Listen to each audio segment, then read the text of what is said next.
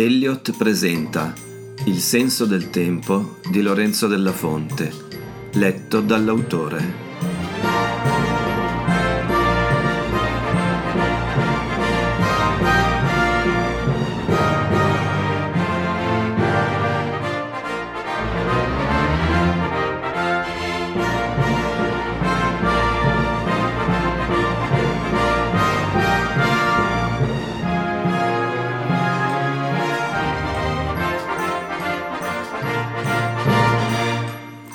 Quarta puntata del podcast.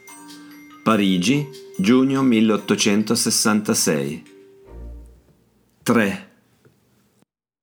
Il vento era riuscito a spazzare via le nuvole e la sera aveva guadagnato un certo chiarore.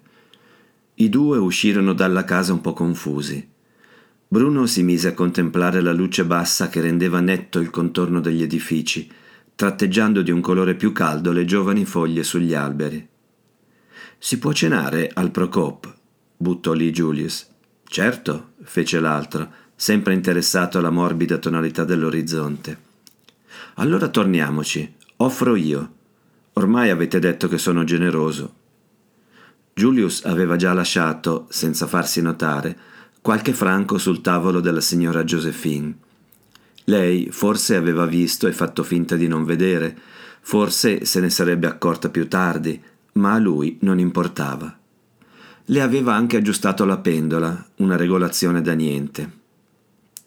Il manzo con le patate e un calice di vino rinfrancarono Julius e forse non sfamarono del tutto Bruno, che doveva avere un certo arretrato. Al Procop avevano acceso le lampade, gli specchi rimandavano un'atmosfera più intima. E voi di cosa vi occupate, Bruno? Perché non ci diamo del tu? Oh, per me, d'accordo. Mi chiamo Julius. Sono un pittore. Ho il mio studio qui vicino, se vuoi dopo cena te lo faccio vedere. Guarda quel tavolo. Egli fece cenno puntando discretamente un dito. Ci sono seduti un famoso artista, Courbet, e un altro appena arrivato da Le Havre, si chiama Claude Monet. Un giorno sarò come loro. Per intanto ho dipinto io l'insegna di questo posto il che mi consente di mangiare a credito. E rise. Bruno, a guardarlo alla luce delle lampade, aveva un viso pallido, smagrito, eppure non privo di fascino, contornato da lunghi capelli, neri e mossi, che evidenziavano un naso piccolo e appuntito. Julius scosse il capo, senza interesse per quei personaggi. Più che altro dopo cena avrò bisogno di un albergo o una locanda, Ce ne sono finché vuoi. Ti porterò da un amico che ha camere decenti a buon prezzo. Ottimo, anche se non credo che mi fermerò molto. Come mai? Vuoi già andartene?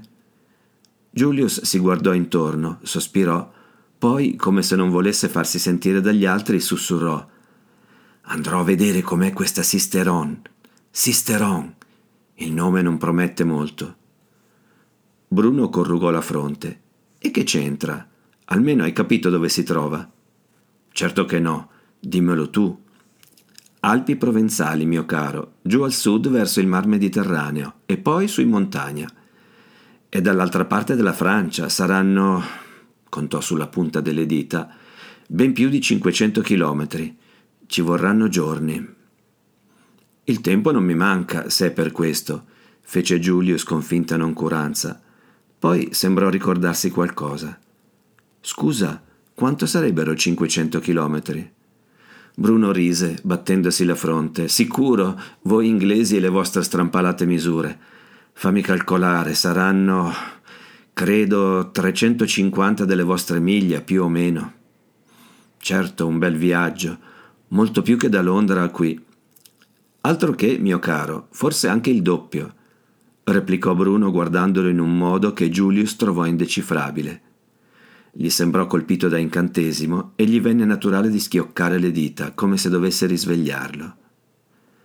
Senti, ma tu quanto lo conoscevi, Antoine? Appena un po'. Io sono qui solamente da un paio d'anni e come ti ha detto Josephine, lui era molto riservato. Veniva qui a mangiare a mezzogiorno, ma beveva raramente. Solo una volta l'ho visto, diciamo, un po' alterato. Qualcuno l'aveva offeso e aveva provato a dimenticare col vino. Ubriaco? Forse sì, ma non al punto di perdere il controllo. Parlava molto più del solito, di questo si sono accorti tutti. Piangeva anche. E perché? Un giornale, mi pare, aveva parlato male di qualcuno che gli stava a cuore, un altro musicista, credo. L'hai mai sentito suonare? No, mai ma qualcuno diceva che era bravo da giovane.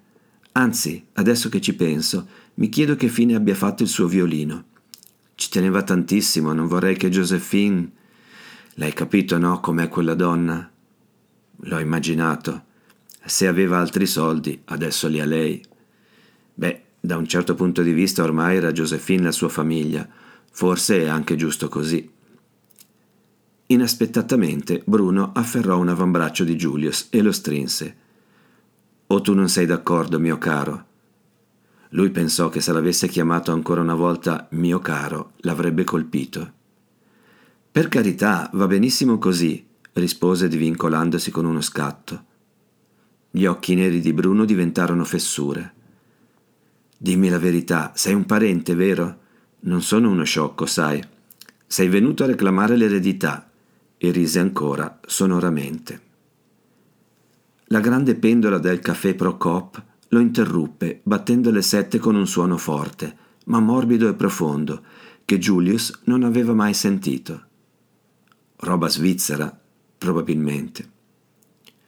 Vuoi la verità? Non ne ho la minima idea. Per questo voglio saperne di più e andrò al sud, per lontano che sia.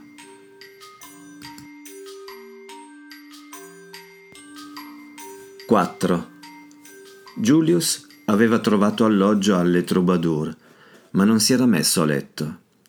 Era invece tornato in Rue du Jardinet, deciso a entrare di nascosto in casa di Josephine.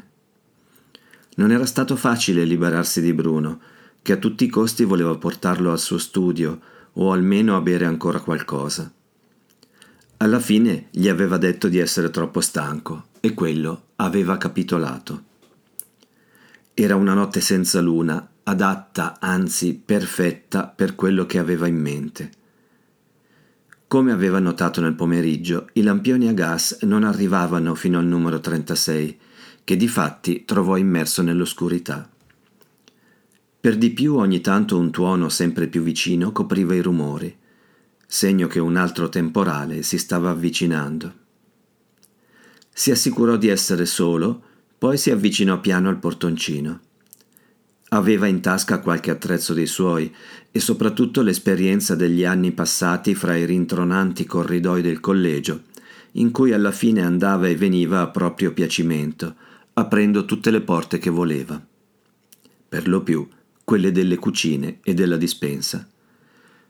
Conosceva a perfezione tutti i movimenti di preti, suore e inserventi vari, Sapeva infilarsi negli spazi di tempo tra le loro apparizioni e si permetteva persino di rimanere a tagliarsi fette di salsiccia fino a pochi secondi prima che una suora passasse di lì, come d'abitudine, per recarsi alle lodi. Possedeva i tempi di ciascuno. Appena assaggiata la maniglia, per poco non cadde in avanti. Era aperto. Strano, pensò, si vede che la vecchia si è scordata di chiudere. Meglio così avrebbe fatto ancora meno rumore. Dentro il buio era completo e dovette attendere un bel po', o meglio un minuto e mezzo, perché gli occhi si abituassero. Un'angusta scaletta saliva ripida verso i piani superiori, da dove proveniva un gorgoglio che ci mise un po' a identificare come un debole russare. Ma i gradini in legno consumato cigolavano e dovette muoversi con grande cautela per non farsi sentire. Oltrepassò la porta che dava sul primo piano, accostò un orecchio, sì, la donna dormiva proprio lì dentro, e salì ancora, trattenendo il fiato. L'uscio al secondo piano era addirittura spalancato e Julius lo passò con estrema prudenza. Trovò strano che Josephine si fosse dimenticata di chiudere tutte le porte. Fatti due passi all'interno dell'unico stanzone, malamente rischiarato dalle luci della città, vide subito, appoggiata su un tavolo, quella che sembrava la custodia di uno strumento. Si avvicinò e tastandola trovò una serraturina. Almeno questa era chiusa a chiave. Gli parve una normalità rassicurante. Armeggiò qualche istante con due dei suoi piccoli coltelli e il chiavistello si aprì con uno scatto. Julius alzò il coperchio. Dentro c'era il violino, un archetto dai crini tutti scompigliati e, in uno scomparto foderato di velluto, due pezzi di uno strano materiale marrone, alcuni fogli di carta, una catenina con un pendaglio e qualche banconota. Lasciò perdere tutto il resto e afferrò il primo dei fogli. Sembrava una lettera, aguzzò la vista ma non riuscì a leggere. Fuori il brontolio dei tuoni si avvicinava ancora e un primo lampo illuminò di un gelido bagliore il locale. Da sotto si sentiva ancora chiaramente il sonoro ansimare di Josephine. Il successivo istante di silenzio bastò a Julius per rendersi conto di non essere solo. Un secondo ticchettio, infatti, gli rivelò la presenza di un altro orologio oltre al suo. Un buon orologio francese, forse, con lo scappamento a tourbillon dalla risonanza particolare. Mai sentito un suono così. Non ebbe tempo di rifletterci. Si voltò di scatto e nella vivida luce di un secondo lampo credette di vedere un proporzionato volto femminile, contornato da un cappuccio scuro. La sua reazione fu lenta per la sorpresa e gli arrivò, improvviso e cattivo, un colpo in faccia. Sentì che gli venivano strappati i fogli di mano e un altro colpo allo stomaco gli bloccò il respiro. Si ritrovò inginocchiato per terra, a bocca aperta. Quando riuscì a rialzarsi, questione di pochi secondi, ma provava troppo dolore per poterli contare, non c'era più nessuno e la custodia era vuota, o quasi. Ci mise la mano ed erano rimasti solo l'archetto rotto e i due pezzi appiccicosi di pece solida. Ecco cos'era quella robaccia. Ma i rumori dovevano aver disturbato il sonno di Giosefina al piano di sotto Adesso si sentiva rantolare, come se si agitasse nel letto. Si sentiva anche un cigolio di legni secolari. Poi la megera sembrò biascicare qualche parola incomprensibile. Julius, scorato e indolenzito, infilò le scale e in un attimo fu di nuovo in strada. Non c'era nessuno. Si allontanò in fretta, ma con prudenza, e si fermò a rifiatare quando fu sicuro di essere abbastanza lontano dalla casa, nascosto nel vano del portone di un grande palazzo. Solo in quel momento si rese conto che gli era rimasto in mano un foglio strappato e bagnato. Se lo mise in tasca. La ragazza aveva cominciato a correre appena fuori dalla casa. Doveva andarsene in fretta, fare prima di lui. Imprecava contro quella gonna troppo ingombrante. Correre, correre, via di lì, se viene qualcuno è lui che vedranno, povero fesso. Ma chi diamine sei?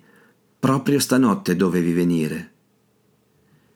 Pioveva forte e non aveva ombrello, ma il violino era al riparo sotto l'ampia mantellina.